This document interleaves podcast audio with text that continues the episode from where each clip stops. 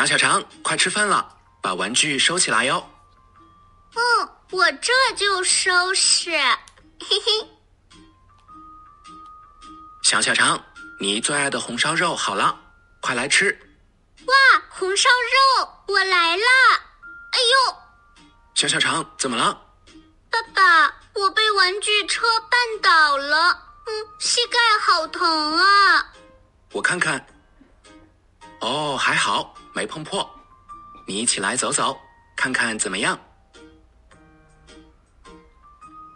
嗯，可以走。嗯，就是膝盖有点疼。来，坐这里。哎，小小肠，爸爸不是十分钟前就让你收拾玩具吗？怎么不听话呢？我我我我太喜欢这些玩具了，实在舍不得收。你呀，以后可不能这样了。你忘了上次被绊倒的事情了吗？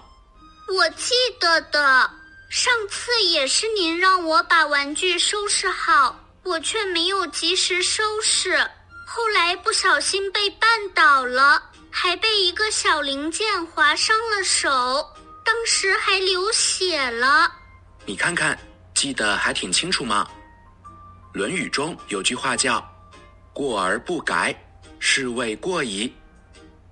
你怎么能反反复复犯同样的错误呢？对不起，爸爸。嗯，我以后再也不这样了，我保证。嗯，不过爸爸，什么是过而不改？是谓过矣。过而不改，是谓过矣。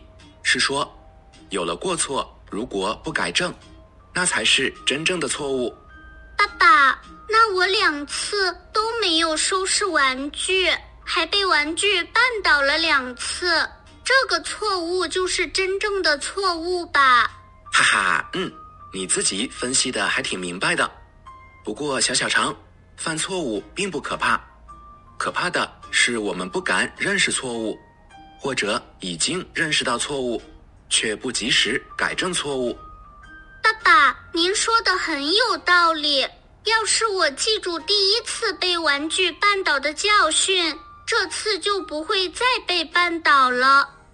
嗯，不过爸爸有时不敢承认错误，也是因为害怕受到别人的责罚。我记得昨天在学校，鹏鹏不小心打碎了同学的杯子，可他怕同学责怪他。就撒谎说杯子是自己滚到了地上的。嗯，鹏鹏的这种做法是不对的。他打碎了别人的杯子，就应该勇敢的承认错误，或者主动提出赔偿那个小朋友一个新杯子。相信那个小朋友一定会原谅他的。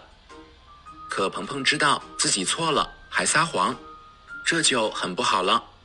是的，爸爸。您说的对，我下午见到鹏鹏，就把“过而不改，是谓过矣”的道理告诉他，也把我被玩具绊倒两回的事情告诉他。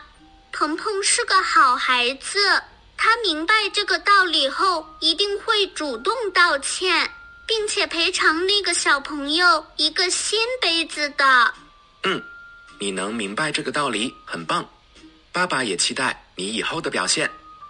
爸爸，我吃完饭立刻就去收拾玩具，绝对不再拖拖拉拉，这样再不会绊倒自己，也不会绊倒别人了。